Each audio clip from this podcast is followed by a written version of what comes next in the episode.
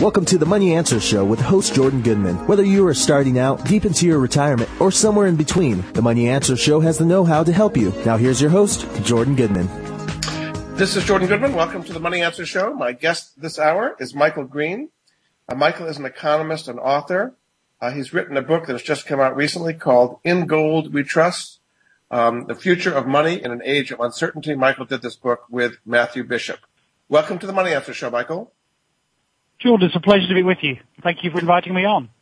Just tell us a little bit about your background, uh, what are the things you've written, and, and, a little bit more about your background before we get into the subject of gold.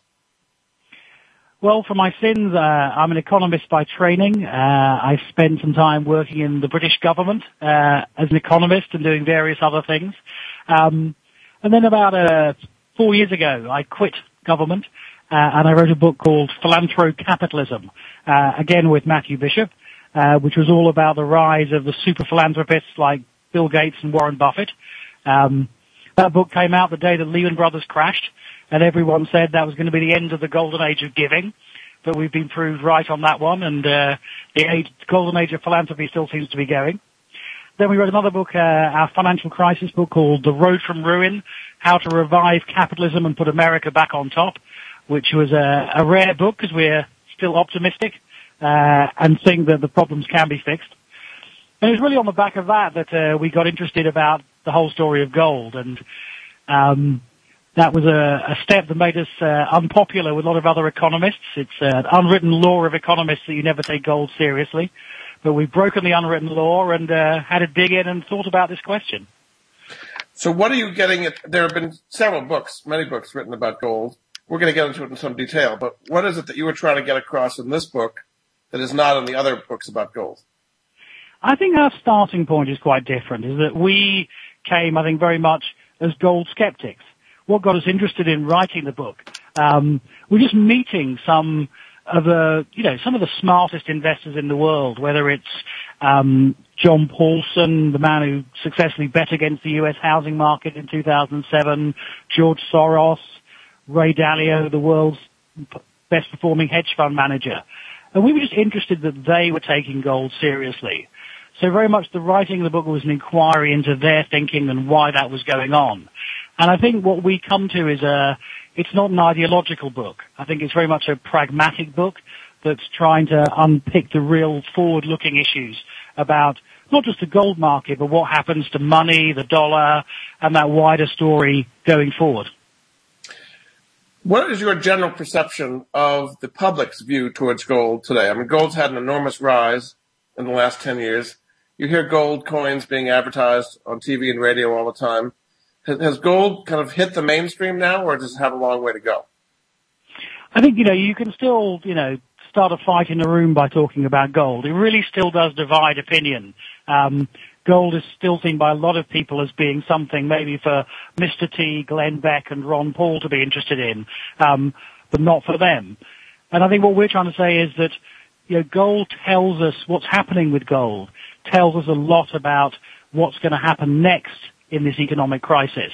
So since we thought gold is the canary in the gold mine about some other big problems that are coming, and that therefore everyone should take gold seriously, even if they're not choosing to invest in it themselves. Now, your first chapter is what you call the 21st century gold rush and why mm. it matters.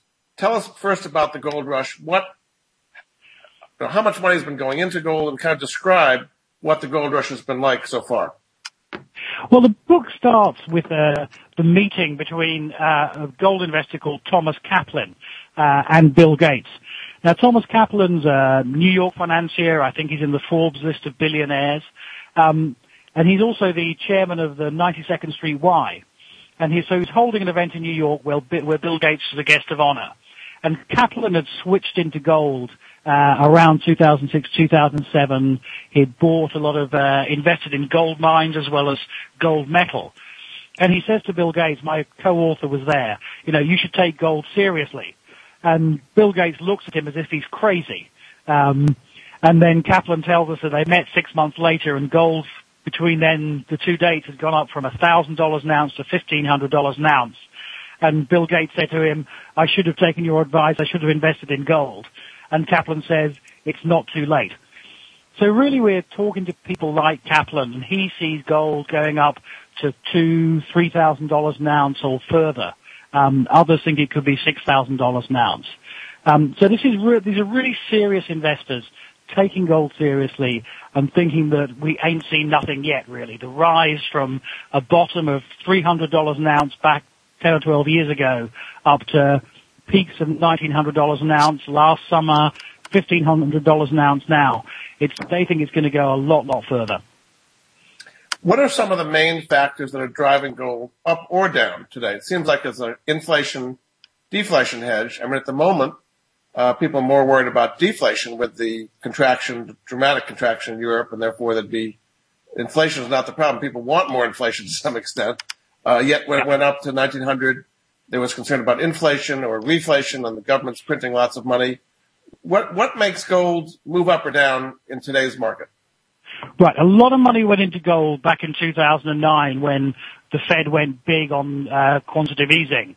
And that was when, for example, John Paulson announced he was going to launch a gold-denominated hedge fund. And the feeling from Paulson and a lot of other investors was that all this money being pumped into the economy was going to lead to inflation. Not, maybe not straight away. One of Paulson's advisors is Alan Greenspan, and Greenspan says it's about three, three and a half years normally for the Fed printing money to turn into inflation. So if Paulson's right, we should be seeing inflation emerging now. Now, there don't seem to be very strong signs of that at the moment, at least according to the official data. And I think there's actually, even if Paulson is wrong, there's still an inflation question. Because as you say, Jordan, people are worried about, you know, deflation. They're worried about the economy slowing. And so what we argue in the book is that rather than looking at that monetary economics of inflation, you've got to look at the politics. And we think that the politics is switching now, whereby governments are going to have to reach for the inflation button as the only way to deal with this crisis. Well, at the moment, uh, not only gold, but all commodities are falling to two-year lows and just been weakness across the board in oil and almost any commodity you can imagine. Uh, you say in your book that you expect 2012 to be a make or break year for gold. Here we are in May. Is, is it a break year or is it a make year? Well, gold has this funny relationship with the dollar. So if the dollar gets stronger, then all commodities, gold included, tend to weaken. So I think what we're seeing at the moment is really this reaction to the euro crisis, that money is leaving the eurozone and looking for the safe haven in the dollar. Now the question is, does anyone think the dollar is really a safe haven? Thomas Kaplan, the big gold investor we interviewed, he says all paper money is toilet paper the dollar is just double ply. And so I think, yeah, is the dollar, do you, does anyone really believe the dollar is a safe haven? Now, a lot of gold investors are waiting for an announcement about QE3, another round of quantitative easing that they think would set the dollar falling again. But at the moment, I see this as a short-term effect about the dollar strengthening is driving down gold. And it's the typical noise you see in commodity markets. Uh, and that's the short-term view. I think the long view is still going to be the dollar is may strengthen temporarily, but no one wants a strong dollar. Um, federal government policies are going to try and weaken the dollar, and in that case, we're going to see gold strengthening again. So, what would change the current mix of policies right now, which is Europe? I think eight of the 17 countries are in recession. I would say Greece and Spain are in a depression with what's going on there. Uh, you know, you have dramatic deflationary forces there, which is causing people to be very fearful and put money into dollars, even though they're not great. They're a lot better than, than euros are perceived to be.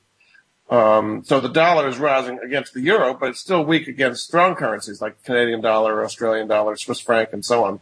What would change those dynamics uh, to make the dollar start going down and make the euro go up with, with what's going on in Europe today? Well, let's start with what's going on in the Eurozone. I mean, the, Eurozone, the Euro is a complete mess. And one of the problems they've got is they gave the European Central Bank the job only of keeping inflation low. So whereas the Fed has got this dual mandate to look at unemployment uh, as well as inflation, the European Central Bank is only looking at inflation. Because basically they tried to create the euro as the German Bundesbank on a greater scale. And what that means is the ECB has been much less proactive in supporting the European economy through some of the troubles.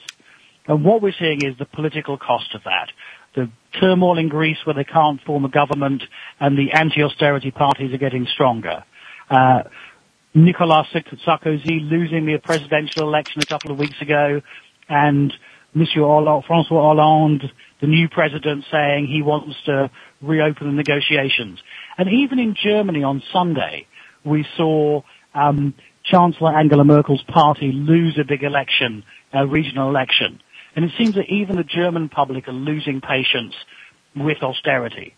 So because of that, depression, slowdown going on across the Eurozone, you're seeing sentiment changing. And I think we're going to see more and more pressure on the European Central Bank to start doing more things like the Fed, trying to create a bit of inflation through monetary easing. So that's quite a big shift. Because if the Eurozone starts printing money, how is the US going to respond? How much longer can um, the Federal Reserve, the federal government allow the dollar to strengthen? So that's because it would hurt our exports. You mean? You're saying yes, it would hurt our exports to do so. Yeah, because I mean, what's going to happen to the U.S. economy over over the next six months? Um, I think we've got a we've got a number of problems. One is a strengthening dollar is going to be bad for exports. Um, and then we've got the question, when is the federal government going to stop kicking the debt can down the road? And if you start slowing down uh, government spending, what's that going to do to, to the recovery? And if the global economy in general, including China, is looking a bit sluggish, then there's a real risk of a slowdown. And I think that's not going to be politically acceptable. So I think if we get bad numbers in the middle of the year, there's going to be a lot more pressure on the Fed to start doing quantitative easing before the elections. Um, and we're certainly going to see more pressure on that in 2013 as well. Very good. Okay, we're going to take a break. Uh, this is Jordan Goodman of the Money Answer Show. My guest this hour is Michael Green. Uh, he is the co-author of the new book, In Gold We Trust, The Future of Money in an Age of Uncertainty. We'll be back after this.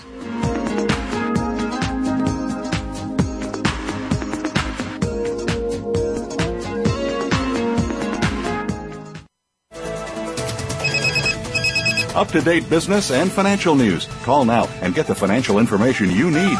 866 472 5790. 866 472 5790. The experts are here. Voice America Business Network.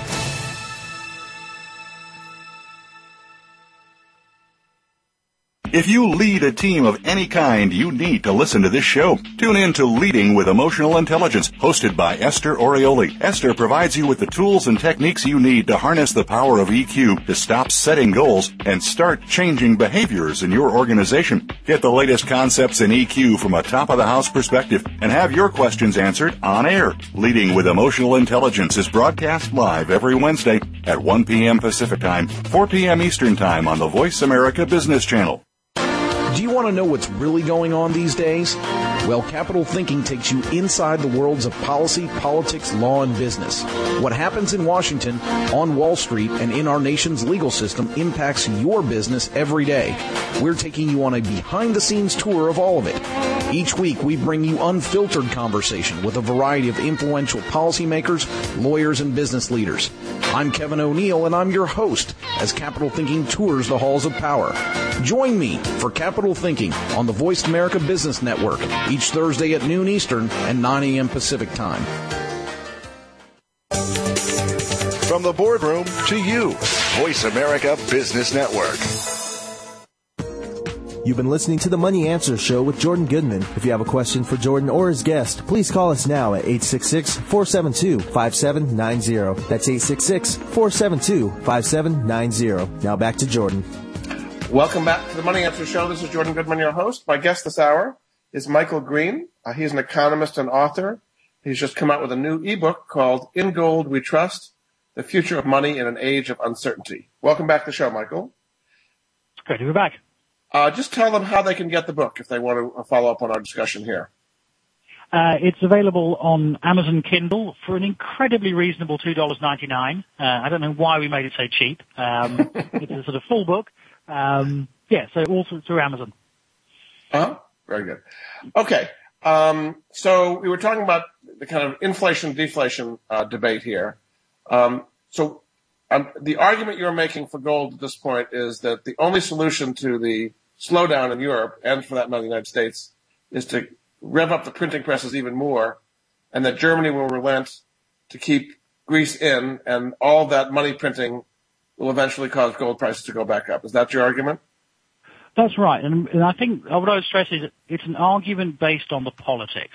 And I think can political leaders get voters to accept years and years of austerity to try and stabilize the economy? And I think the answer is no. Um, it's certainly no in Europe at the moment, given the way that the political mood's turning against austerity. And I'm pretty skeptical whether whoever wins the elections at the end of the year in the United States is going to be able to persuade people to accept big cuts in public expenditure, big tax hikes, um, to accept a slowdown in the economy. So in that sense, the way I describe it is that we've got this very particular situation. This is not a normal recession. We've got this, rece- this recession, this slowdown that's all being crushed down by this huge debt burden. And the way you can deal with a debt burden is with inflation. So in a sense, inflation is the chemotherapy to deal with a cancer of debt. And I think politicians are going to opt for that chemotherapy option as the only thing that voters will tolerate. Now, there are other countries in the world today where there is inflation.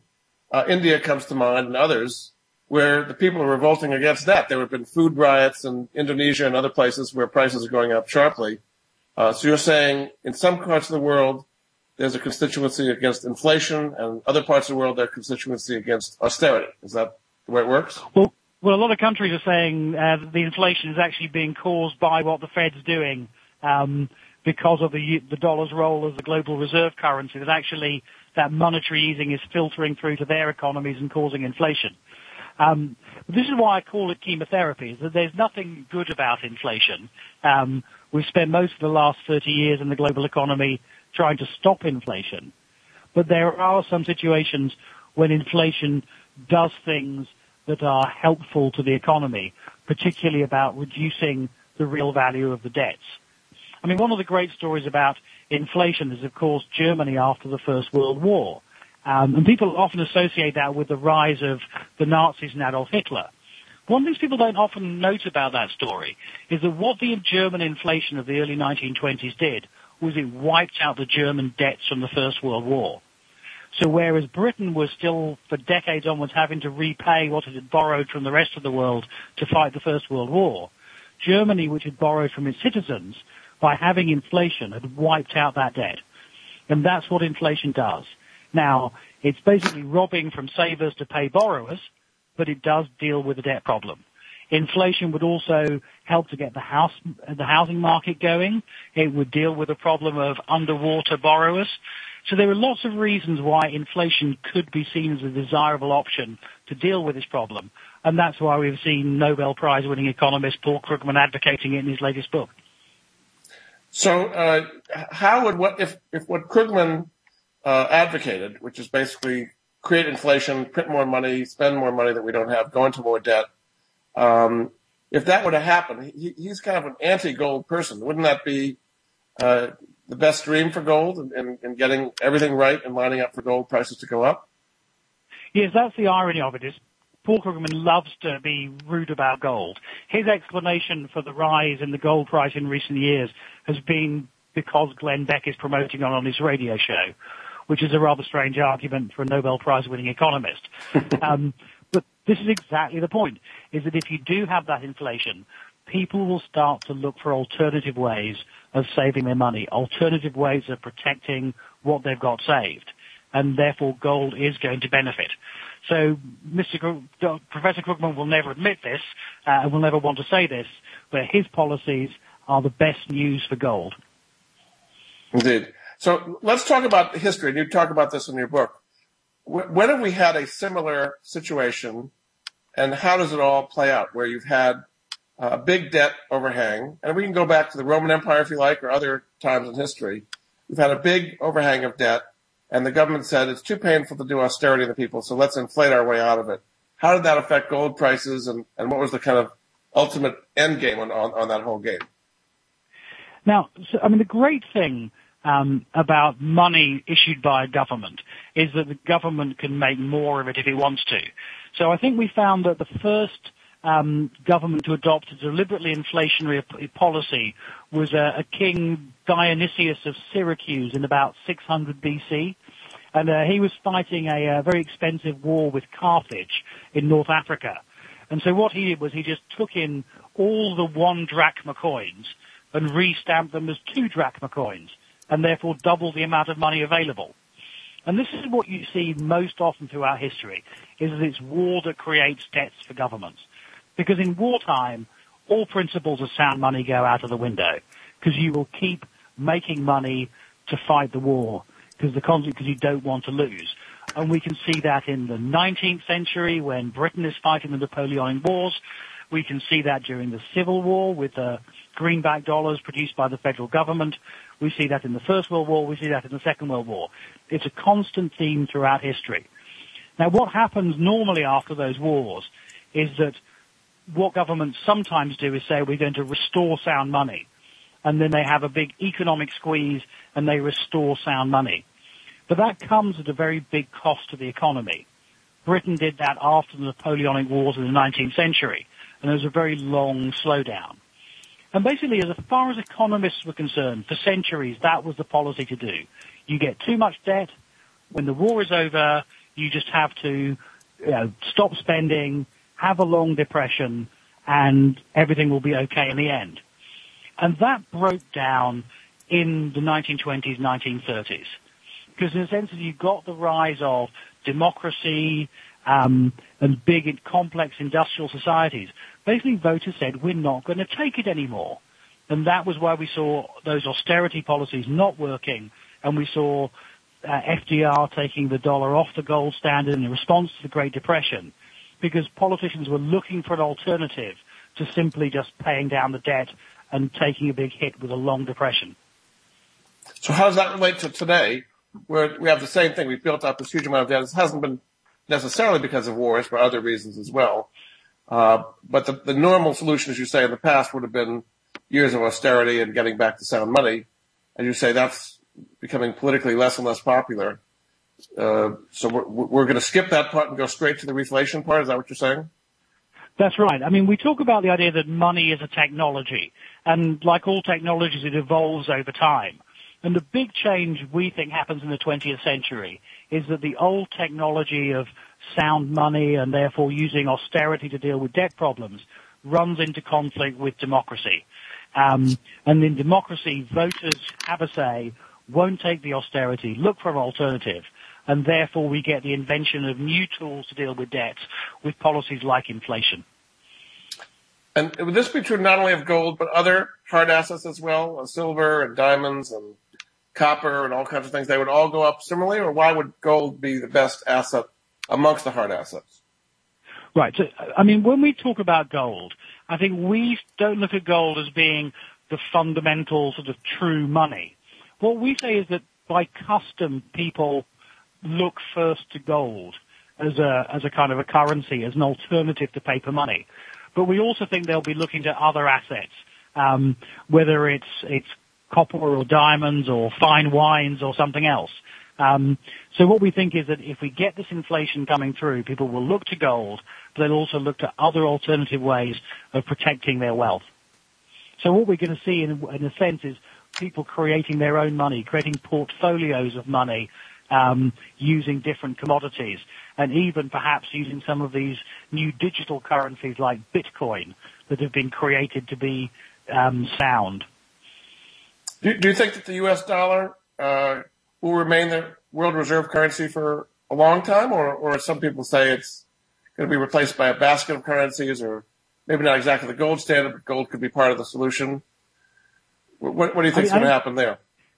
I mean, the first thing I always want to stress is, I mean, it, I think it was the uh, a future French president, uh, Valéry Giscard d'Estaing, described the, the dollar being the um, global reserve currency as an exorbitant privilege. And I think we have to understand that that position for the dollar has become an extraordinary liability. The fact that dollar is a global reserve currency allowed the United States to borrow and borrow and borrow, which contributed to the crash of 2008. Because if it was a normal currency, at some point people would say, we can't really lend them all this money. Because it was a global reserve currency, the US could keep lending. Now we have the problem that as a global reserve currency, it's the safe haven, which is therefore driving up the value of the dollar, which is harming the recovery in the US economy. So the glo- global reserve position is a real liability for the US economy. How long can it last? The only thing holding back the demise of the dollar as the global reserve currency is the lack of an alternative. Um, there's no other global currency now. The euro is in trouble to take that job. No other currency is big enough or strong enough to take that role. It's not the Chinese yuan. It's not the euro. It can't be the Swiss franc, which is too small. So there's no other government currency that can be the alternative. And gold will struggle to be an alternative reserve currency because there's just not enough of it about. And also because if China, for example, wanted to move to a gold-backed currency, it would just move the market so quickly. It would become very expensive for China. And also the bottom would drop out of all the, the billion or so dollars it, it's lent the United States. So we're sort of stuck in a situation where no one's happy with the dollar, but there's no real alternative. The one alternative on the table that's being pushed by people like um, Joseph Stiglitz, another Nobel Prize winning economist, is a new global currency controlled by the International Monetary Fund. But the prospect of any, know, the governments of the world coming together to create a new super currency, especially after all the trouble in the Eurozone, is about zero. So how about a basket of currencies? People talk about that. But then who would administer that basket of the cur- of currencies? Someone would have to decide what that was. That would need a central global monetary authority, probably the International Monetary Fund. Mm. And again, if you have a basket of currencies, you know, what's it made up of? Are they reliable? Will it be trusted? Um, so you've got lots of issues there that there's no, no simple alternative to the system we have, even though the system we have is bad for America and bad for the world. Mm, wonderful. Okay. Well, we're going to get back to this in more detail. Uh, my guest is Michael Green. Uh, he's an economist and author. Uh, the book he has just come out with with Matthew Bishop is called In Gold We Trust the Future of Money in an Age of Uncertainty. You can get it at uh, Amazon uh, uh, Kindle area. We'll be back after this.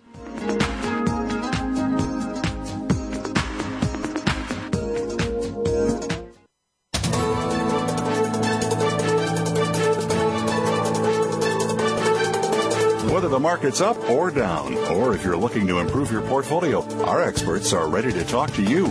Call now, toll free, 866 472 5790. That's 866 472 5790. Voice America Business Network.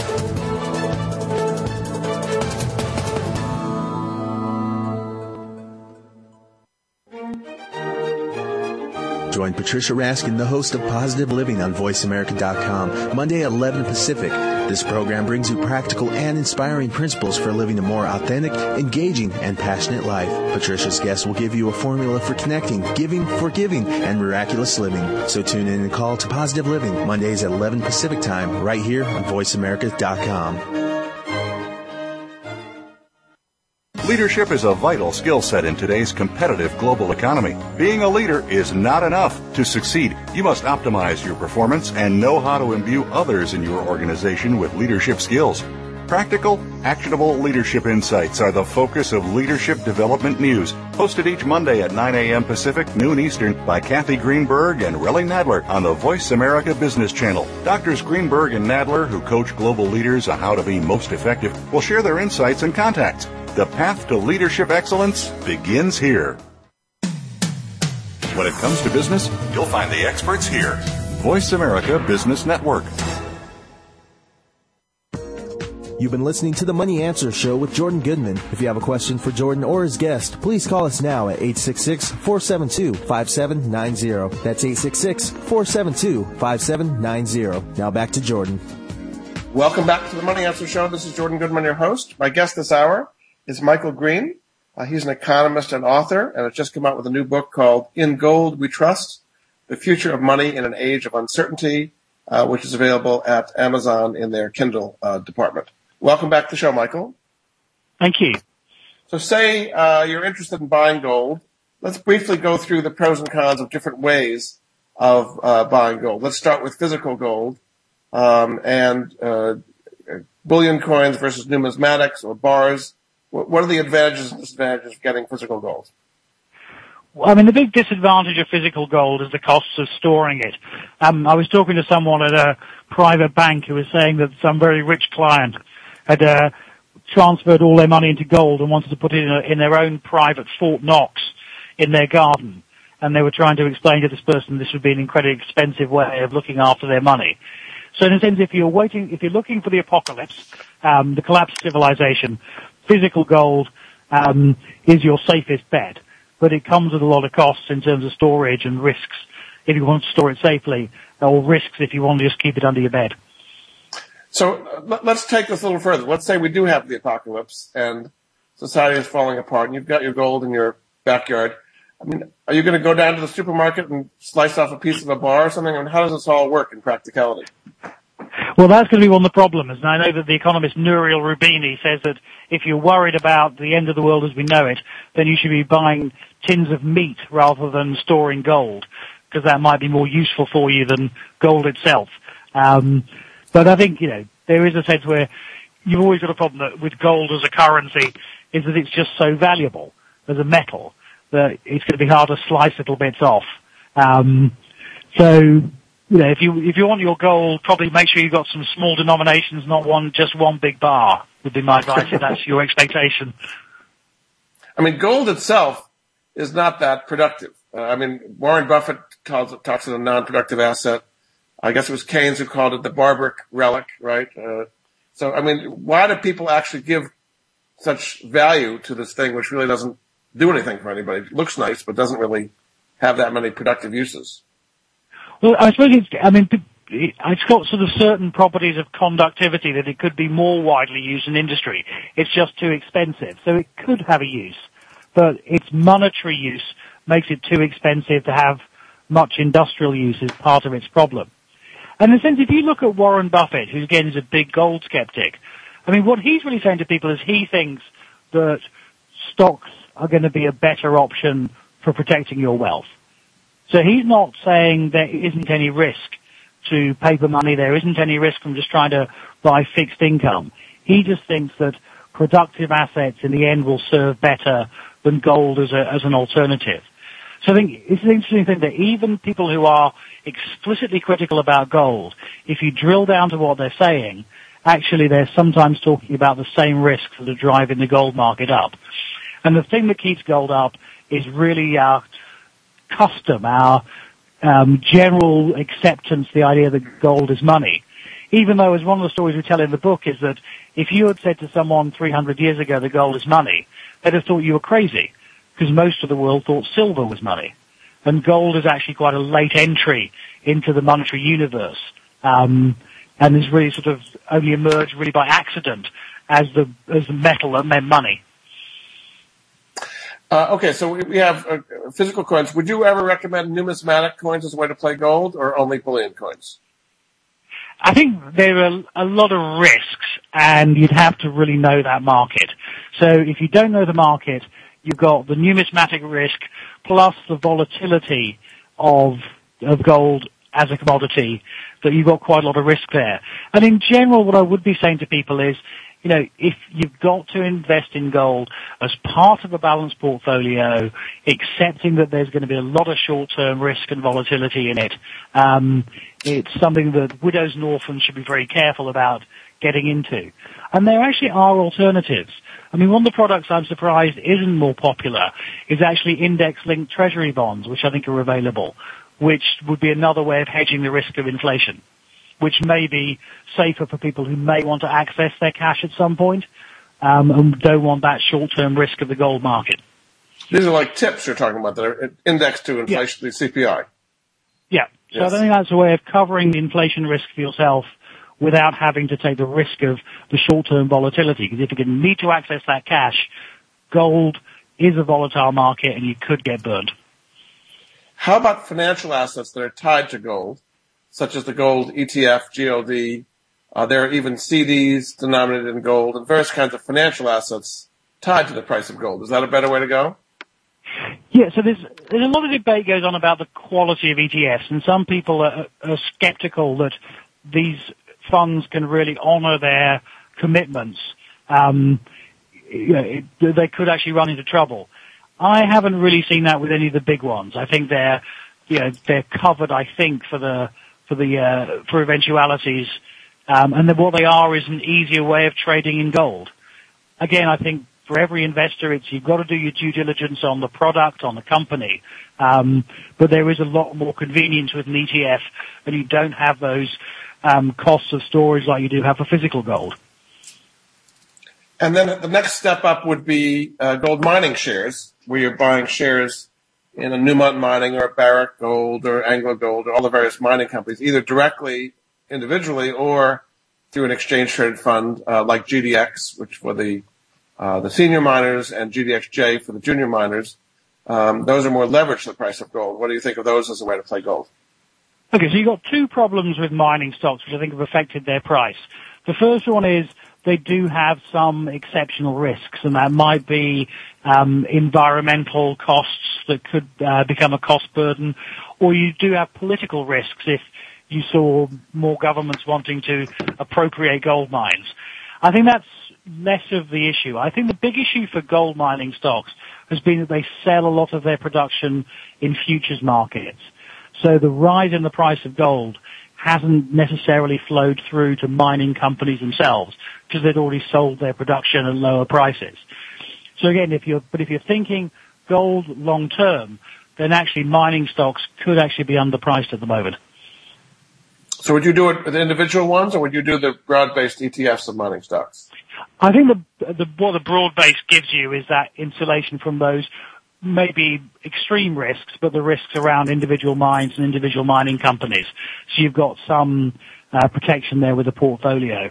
And again, you may get better returns by picking the mining company that's underpriced, but you've got to be able to do the research and the due diligence. And if you haven't got the resources to do that, some fund to pool and hedge that risk is probably the best way to go.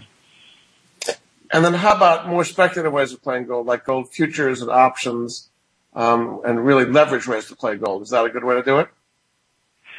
Uh, I think it's it's a very very difficult market. I look at a lot of traders blogging about gold and showing me tram lines and different trends and lines of support, and I think it's a it's a very difficult thing to do. Um, and so unless you're a professional trader and you really think you know what you're doing, I think I'd be very careful. How much should the average investor, nobody extraordinary, but just the average investor, have of their portfolio in gold based on what you see happening in the world today? Uh, it depends a bit on how long you're uh, looking to save for, what your time horizon is. Um, so they have a um, long time horizon, 20 years. 20 years. I think if you're, if you look at uh, 30 years ago. I mean, gold was making up something much closer towards 5% of uh, investment assets, and it's down at 1% now. So I think, maybe pushing back towards 5 um, is the way, if it's gold, or maybe I think as we talked about, it's going to be other commodity-based hedging investments. Um, so maybe not just gold, other factors having that to protect you against the inflation risk sounds like a prudent thing to do. But you're still saying, even with long-term view, 5% of your portfolio, not more than that. I think unless you're really expecting the end of the world, um, I think that's for the general average investor. I think if you're trying to go for some big gains or you're very worried about inflation in particular, you might want to go bigger. Um, but I think if we were if we were thinking in terms of every investor should be thinking about a, at least a 5% sort of stake to protect themselves. That's something that, that every investor should be thinking about. Is one of the arguments for gold that it's not widely owned, actually, particularly by institutions, pension funds, and so on, and that one of the reasons it's going to go up in the long run is more players will get in, and there's just not that much supply of new gold, and it could be quickly overwhelmed by the popularity both from individual retail and institutions. Exactly, and it's not just um, pension funds; it's also central banks. Um, I think the United States is one of the few central banks in the world that actually holds most of its reserves in gold, um, especially in emerging markets like India and China. the reserves are much, much more held in dollars or other currencies rather than gold. And I think on the back of the crisis we've had over recent years, every central bank is going to be looking to rebalance, get a bit more gold. So if we've got central banks, um, pension funds and other investors moving towards rebalancing their portfolios to include some gold, even at smaller percentages, that's going to give pretty strong demand. So which is why I think you have to look at that bottom price of $300 an ounce back 12 years ago as being the product of some very, very particular circumstances that aren't going to be repeated, I don't think in our lifetimes anyway. Is there the possibility that if uh, inflation really got going, that people would want to bring a gold standard back? And if so, how would that happen? I mean, I think if you if you want to, if you have really, really serious inflation, then you're going to have to sort of basically create a new form of money. And one way of doing that would be through a gold standard. I don't think anyone's talking about that kind of crazy Zimbabwe style inflation. Um, you have to remember that Paul Krugman is talking about 4% maybe, maybe 5%, which in historic terms is not absolutely wacky. Um, the danger, of course, is that you start targeting 4% inflation and the process gets out of control. Um, so I think it would take a it would take a very big collapse in the trust in government money, a real you know, hyperinflation to require a new monetary system. Um, and so moving towards a gold standard, I think would only be a product of that kind of scenario, certainly in the medium term. And so would it work if you did get a big inflationary spike and somehow the world agreed to a gold standard? Would that stamp out inflation? it would stamp out inflation. It would also be very bad news for the economy. Um, this is one of the problems with a with a gold standard. It's a very rigid system. It means the amount of money you've got is almost absolutely fixed, and it can't move and adjust with the confidence of the economy. Um, so the problem the, the gold standard has always had is it's too rigid, and because supply is fixed, it has a tendency towards being deflationary. So that's why we see the what they call the first Great Depression of the from the 1870s onwards actually was a product of a shortage of gold in the world um, that couldn't keep pace with the expansion of the global economy. So that's that's I, that's why we don't support the very hardcore idea that a return to the gold standard is a good idea. It's too rigid a system of money. Very good. Okay, we're going to take a break. Uh, this is Jordan Goodman of the Money Answer Show. My guest this hour is Michael Green. Uh, he's an economist and author. Uh, the book he just came out with, uh, along with his co-author Matthew Bishop, is called "In Gold We Trust: The Future of Money in an Age of Uncertainty." We'll be back after this.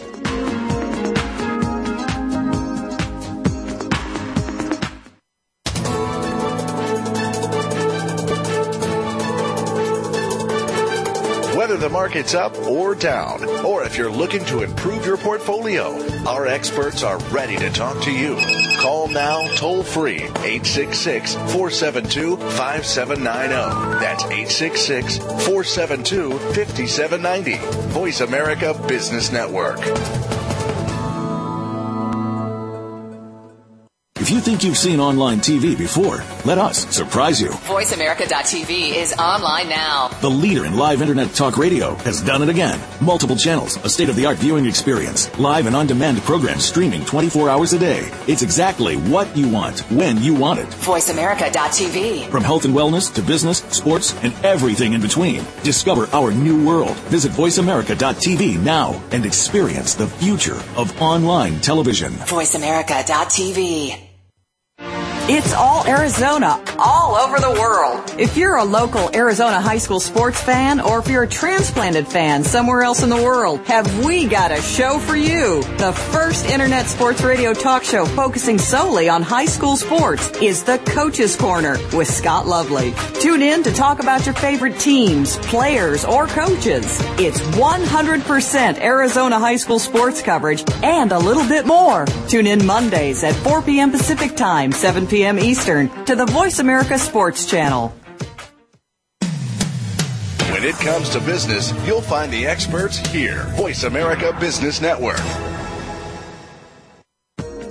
You've been listening to the Money Answer Show with Jordan Goodman. If you have a question for Jordan or his guest, please call us now at 866-472-5790. That's 866-472-5790. Now back to Jordan. Welcome back to the Money Answer Show. This is Jordan Goodman, your host. My guest this hour is Michael Green, an economist and author. His latest book, along with his co-author Matthew Bishop, is called In Gold We Trust, The Future of Money in an Age of Uncertainty. Welcome back to the show, Michael. Thanks, Jordan. You have a whole section in the book on what's called Bitcoin. Maybe explain what that is and what role that may play in the monetary system. Okay, so Bitcoin is a new alternative digital currency. It was created by person unknown on the internet on a cryptography listserv. And every time someone solves a cryptographic puzzle, they earn or what they say mine a Bitcoin. So this is this sort of this currency started floating around in that sort of cyber world. And then I think someone spent about a thousand of these bitcoins buying a Papa John's pizza. And this was the first time that a, this digital currency was used to buy a physical product. And then I think about a, a year or two ago, the price of the Bitcoin went from up from sort of five cents through a dollar and up to about sort of thirty dollars per Bitcoin before it collapsed again back down to about below five dollars again. But the idea here is that we, through computing technology, to information technology, we can create currencies that aren't controlled by any human being. It doesn't require a head of the Federal Reserve to control the amount of money that's created. It's created automatically by a computer algorithm. You can't create more, you can't create less, and therefore it's going to become a new kind of super currency that's super sound, sounder than the dollar, and at least as good, maybe better than gold. So that's the dream of these people creating Bitcoin and other alternative currencies. And in the sense we're seeing the idea of alternative currencies emerging already, sometimes as local trading currencies, but also things like air miles. Huge numbers of air miles are actually spent on things that aren't actually airplane tickets. Um, you're seeing loyalty points and other other things emerging. So the idea that you can use things other than government created money as a way of buying uh, goods and services is starting to happen more and more and more. So what we speculate in the book is, are we going to see if we get inflation, if the credibility of government-backed paper money diminishes, are we going to see more of these alternatives emerging as new rivals to gold? And it's a fascinating time. And so, as people become more and more dissatisfied with the dollar as the world reserve currency, uh, they, they want to go to something. So, is that likely that there will be some kind of alternative, whether it be Bitcoin or gold or basket of currencies of some type? Well, this is uh, another thing we, point we made very strongly in the book is if you look back in the 1930s when, you know, FDR took the dollar off the gold standard, it came with a whole group of measures to seize people's gold and stop them using gold as money and penalties on using gold as money. And so the government had to really force people not to use alternatives. Whereas in today's global economy, with today's information technology, it's much easier to get around those rules. So whereas in the 1930s the federal government could stop people using anything apart from the dollar pretty effectively, it's much harder now. And there are a lot of people who are actually sort of dreaming of the idea that you could create these currencies as a way of breaking down government power. One of the people we interviewed was Peter Thiel, who was one of the investors in Facebook and PayPal. And he talked about when they created PayPal, they wanted to create a, a, a PayPal currency. Um, and that was part of the dream of PayPal. It didn't quite work out because of counter-terror legislation. But there's a lot of people looking to try and free money from the control of governments because they think that's going to create better money. And that's going to be quite a, a different world. But it's a world that's possible because of the changes in technology. And also, as the governments keep printing more and more money, it devalues it, and, and people want to find an alternative to it even more desperately to some extent. Yeah, I mean, you could be in a crazy situation where you might find that your air miles hold value better than your dollars. Then people might, would start using air miles a lot more. well, in cases of hyperinflation, like Zimbabwe or Weimar Germany or something, uh, people do go to hard assets because it's the only thing that they feel holds value. Is that right? Yeah, and I think what you saw in Weimar Germany was a whole bunch of alternative local currencies being created in different forms, um, just to try and keep the economy going. So you had this enormous plethora of different currencies, some private, some by local governments, just because there was no point holding the official currency. So again, inflation will encourage more of that. And technology is much better placed to create those alternatives now than they were in the past. So just to be clear, you are saying this is what's going to happen, that the reflation move is, is picking up steam in Europe. Another QE2 and QE3 is going to be coming to the United States and more printing of money. Japan is printing money. The, the central governments are going to be printing more and more money uh, to reflate their way out of the, the problem, causing inflation, causing people to want to go to hard assets and towards gold and other hard assets. Is that what you're predicting is going to happen in the coming years? That, yes. So the slightly weird thing is what we're predicting is what um, the great Austrian economist Hayek was recommending. Hayek believed the great curse on our time was government monopoly money, and he said that you should get rid of that monopoly and allow private institutions to create their own money. Whether you believe in Hayek or not, we're saying that what this inflation will do, and in this globalized 21st century information technology world, we're going to see what Hayek wanted starting to happen as people look for alternatives to unreliable government created money. And so what, what would be the impact of that on the government created money? It, it devalues it. If people don't trust it anymore, they use it less? And this is an enormous problem for government because how do you tax current transactions that aren't made um, through the official currency?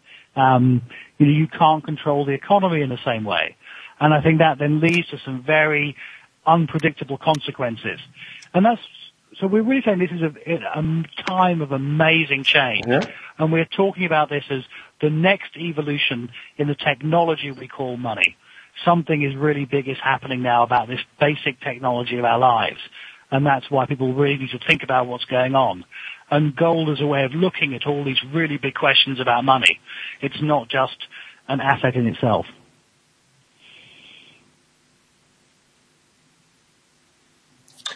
who is kind of looking at this whole situation to try to figure out the best way to move forward? Is it the, the World Bank, the International Monetary Fund, the central bankers of the world? I mean, who is grappling with these issues to try to come up with some solution? I don't think there anyone's grappling with it in official circles, and this is one of the reasons we wrote the, wrote the book, is that so many people in the economics profession in these top jobs just to try to figure out how to get back to business as usual before the crash. And we don't think that they're really engaging with the scale of the challenge that's coming.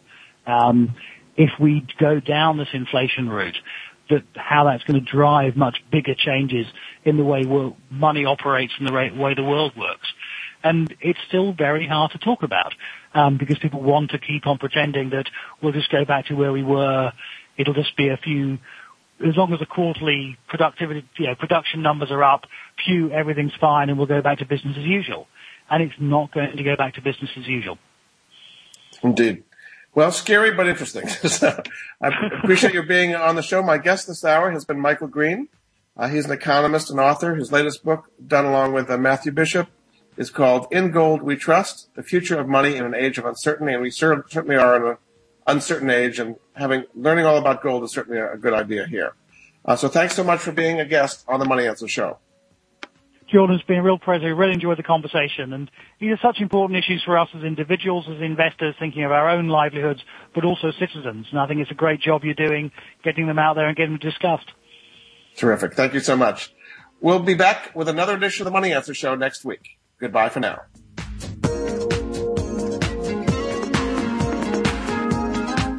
Thank you for joining Jordan Goodman and the Money Answer Show. If you have a question for Jordan, please visit his website at www.moneyanswers.com and be sure to tune in every Monday at 12 p.m. Pacific Standard Time right here on Voice America Business. See you next